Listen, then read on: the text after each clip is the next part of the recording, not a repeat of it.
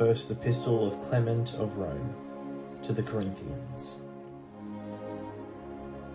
Chapter 47 Take up the epistle of the blessed Apostle Paul. What did he write to you at the time when the gospel first began to be preached?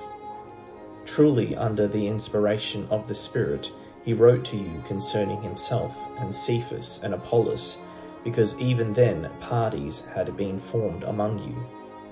But that inclination for one above another entailed less guilt upon you, inasmuch as your penalties were then shown towards apostles, already of high reputation, and towards a man whom they had approved.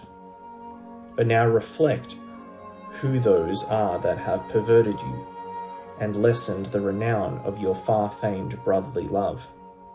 It is disgraceful, beloved, yea, highly disgraceful and unworthy of your Christian profession, that such, such a thing should be heard of as that the most steadfast and ancient church of the Corinthians should, on account of one or two persons, engage in sedition against its presbyters. And this rumor has reached not only us, but those also who are unconnected with us, so that through your infatuation, the name of the Lord is blasphemed, while danger is also brought upon yourselves.